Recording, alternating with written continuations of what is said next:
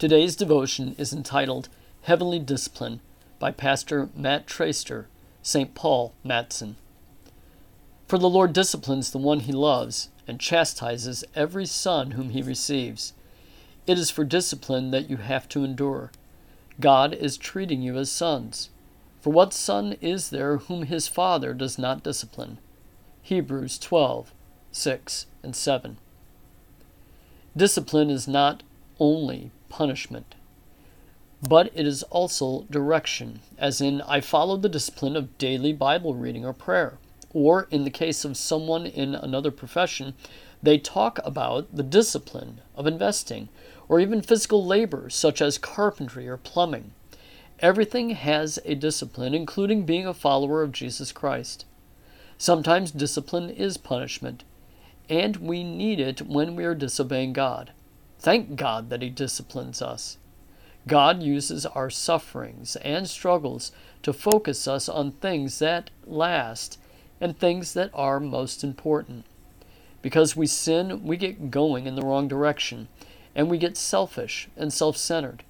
If we keep going in this direction, the end result will not be good. The writer of Hebrews is telling us that we should look at things that happen in our lives as discipline.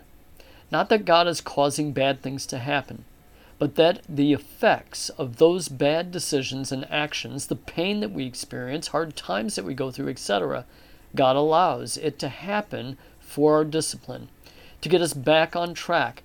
He loves us enough to do that. Look at the example of Christ. In your struggle against sin, you have not yet resisted to the point of shedding your blood. Hebrews 12:4. Obviously a rhetorical question. None of us has suffered as Christ suffered. If He went through that kind of suffering, should we expect anything different in our lives? No. Besides, if we can see a good result coming out of our suffering, then that makes suffering more bearable.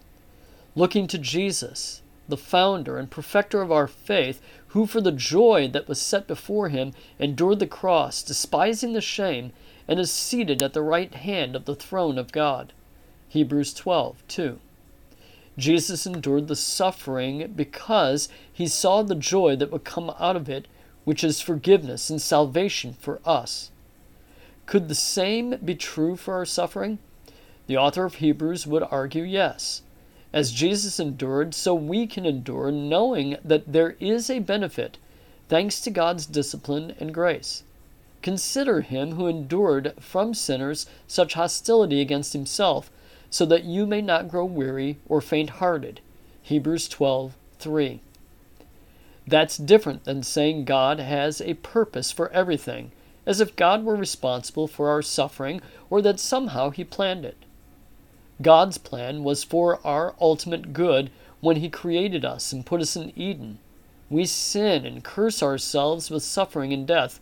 But, for God so loved the world that He gave His only Son, that whoever believes in Him should not perish, but have eternal life.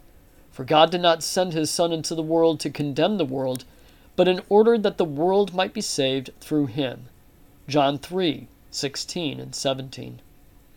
Thank God that He loves us, and loves us enough to discipline us. If you are left without discipline, in which we all have participated, then you are illegitimate children and not sons. Hebrews 12:8. We are not illegitimate children. We are daughters and sons of God. We pray. Dear Heavenly Father, thank You for loving us and disciplining us for our good. Give us grace to trust You and to follow Your ways. When we go astray and we need direction, in Your heavenly fatherly way, discipline us for our good. And when we repent, forgive us for Jesus' sake. It's in His name we pray. Amen.